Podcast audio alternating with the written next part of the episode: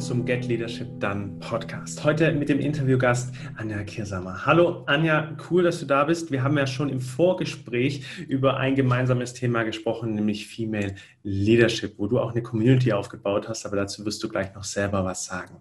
Als erste Frage möchte ich dir gleich mal in unserem Nugget-Interview ähm, die Frage stellen.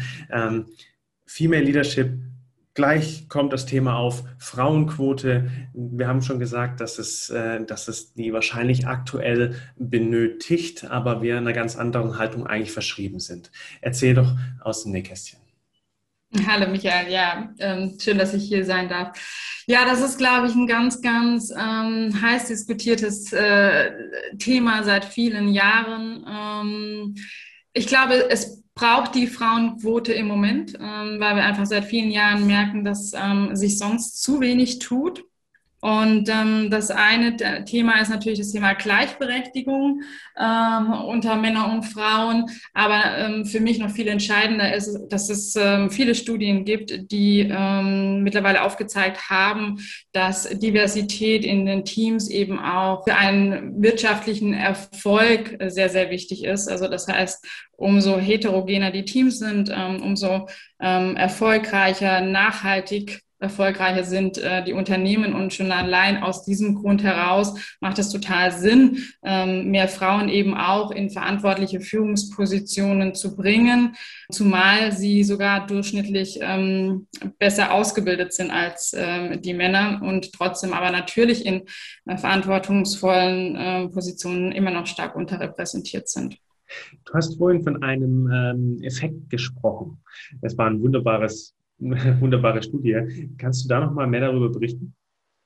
Ja, genau. Da ging es so ein bisschen ähm, um das Thema der ähm, nach wie vor noch existierenden unbewussten Rollenbilder. Ne? Also die, die jeder von uns ähm, mit sich trägt und die einfach unbewusst zum Teil Entscheidungen äh, mit, mit beeinflussen. Und ähm, das ist diese Heidi und Howard äh, die vor vielen Jahren in, in Harvard gemacht wurde. Da war es so, dass es, ähm, dass einer, ähm, ich glaube, circa 50 ähm, Studenten wurde ein Lebenslauf ähm, oder wurden zwei Lebensläufe gezeigt, die komplett identisch waren. Nur einmal hieß die Person Howard äh, und einmal hieß die Person Heidi. Und ähm, danach wurde den äh, Studenten die Frage gestellt, für wie kompetent halten sie die Person und würden sie gerne für die Person arbeiten. Und bei Howard, da waren sich ähm, alle einig, der ist super kompetent. Also das war auch ein Lebenslauf, ich meine, von, von einer Vicepräsidentin. Ähm, genau, super kompetent und ähm, ja, Mensch, ähm, für den würde ich gerne arbeiten. Das ist bestimmt ein, ein cooler Typ. Und bei Heidi war es so, dass sie äh, tatsächlich auch gesagt haben, hm, scheint echt kompetent zu sein, ähm, spannend, ähm, aber hm, ich weiß nicht wirklich, ob ich für sie arbeiten möchte. Die hat be bestimmt Haare auf den Zähnen die muss ja echt äh, mit Ellenbogen irgendwie sich da durchgekämpft haben, um so einen Lebenslauf zu haben.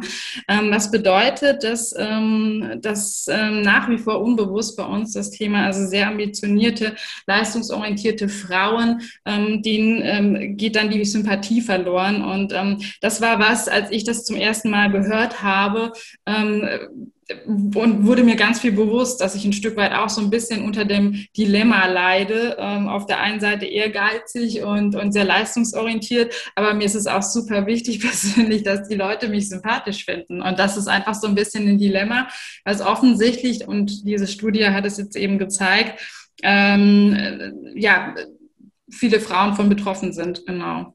Ja, und daraus resultieren natürlich auch gewisse Herausforderungen, die immer noch vorhanden sind. Du hattest schon ein paar angesprochen, die unter anderem auch in deiner Community als Thema zum Thema gemacht werden. Welche sind das großteils oder welche sind auch so Schwerpunktthemen? Ja, genau. Also das sind Herausforderungen, die ich einfach bei den vielen äh, Nachwuchsführungskräften, die ich ja viele Jahre begleiten durfte, immer wieder beobachtet habe. Es waren immer wieder dieselben Herausforderungen. Das ist wirklich so das Thema, wie, wie finde ich denn meinen, meinen persönlichen authentischen Führungsstil? Ähm, und ähm, ein anderes Thema ist wirklich, ähm, wie, wie mache ich mich sichtbar ähm, oder auch wie positioniere ich mich und meine Leistung, ohne dabei arrogant zu wirken. Es sind Themen wie wie gehe ich, ähm, wie bereite ich mich auf eine Gehaltsverhandlung vor, um eben auch das Thema Gender Pay Gap nochmal anzugehen.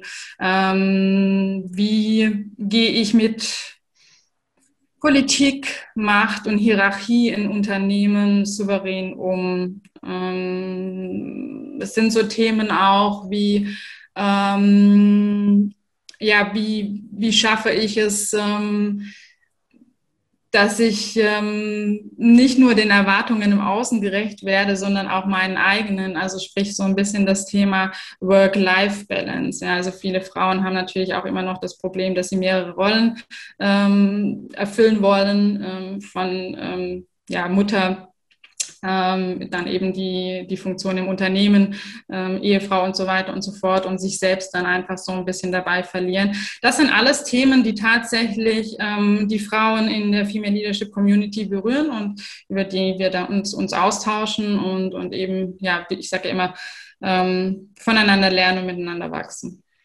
Du hast auch vorhin erzählt, dass äh, du in deinen 15 Jahren äh, Führungskrafterfahrung selber natürlich solche Herausforderungen dann gegenüberstandest. Und du hast mir vorhin eine Sache gesagt, die dir auf jeden Fall geholfen hat, ähm, da auch dagegen vorzugehen. Was hast du da konkret getan, in deiner Erfahrung und wie bist du da vorgegangen? Ja, also ich hatte, ich hatte lange irgendwie immer so ähm, gedacht, Mensch, ähm, gute Leistung muss doch gesehen und honoriert werden. Und ähm, ich, ich, arbeite doch viel, ähm, die Ergebnisse sind doch gut. Und bin aber, äh, habe mich viele Jahre sehr schwer damit getan, irgendwie an der Stelle das einfach auch klar zu positionieren, genauso äh, wie meine, meine Erwartungen, also sprich, mein, mein, mein Gegenüber wusste eigentlich gar nicht, was meine Erwartungen sind, also auch in dem Fall mein, mein Chef, was meine Ziele sind. Und ähm, ein Stück weit manchmal vielleicht auch wirklich, was ich alles gemacht habe weil ich einfach äh, zu wenig drüber gesprochen habe auch. Und ähm, ehrlicherweise war da einmal eine, eine, recht große Enttäuschung dann da, wo, ich, wo, es für mich dann einfach wie, wie Schuppen von den Augen fiel irgendwie und ich gedacht habe, okay, ich, also ich muss da was dran ändern und ähm, habe dann äh, tatsächlich nach einem sehr ernüchternden ähm, Jahresfeedback-Gespräch nochmal das Gespräch gesucht und war dann einfach sehr viel deutlicher, was äh, zum einen anbelangt, ähm, was meine Leistungen, meine Ergebnisse, meine Ziele ähm, aber auch meine persönlichen Erwartungen, wo will ich hin, ähm, welche Position, äh, welche Verantwortung und so weiter und so fort. Und ähm, zu meiner Überraschung war es dann tatsächlich so, dass äh, mein Vorgesetzter ähm, ähm, das wirklich nicht gewusst hatte und an der Stelle auch ähm, ähm, somit ähm, mich gar nicht persönlich enttäuschen wollte, aber schlichtweg einfach bei mir die Kommunikation nicht klar genug war. Also ich glaube, an der Stelle ähm, ist es immer wichtig, dass man, ähm, dass man einfach klar kommuniziert, sich positioniert, seine Leistung, aber auch seine Bedürfnisse. Ja, und Frauen wie Männer ähm, letztendlich auch diese Eigenschaften, die stereotypisch zugeschrieben werden, die beiseite zu schieben. Also weg von diesen Kategorien, und das hast du auch schon äh, beschrieben oder auch gerade eben schon gesagt, es geht um den äh, eigenen authentischen Führungsstil. Und dann ist es vollkommen egal, ob man Männlein, Weiblein oder divers ist. Wo kann man denn mehr über dich, über deine Community erfahren? Ähm, über meine Homepage, das ist ähm, www.female-leadership-community.de. Ähm, oder ähm, es ist ja die Female Leadership Community ist eine geschlossene LinkedIn-Gruppe. Das heißt also, wenn du auf LinkedIn ähm, Female Leadership Community eingibst, ähm, dann findest du direkt die Gruppe und ja, ich freue mich über jeden, der das Thema spannend findet, der sagt, ähm, er möchte gerne Teil einer interaktiven äh, Community sein. Ähm, der ist herzlich willkommen. Anja, herzlichen Dank für deine Impulse und schön, dass du da warst. Vielen lieben Dank, schön, dass ich dabei sein durfte.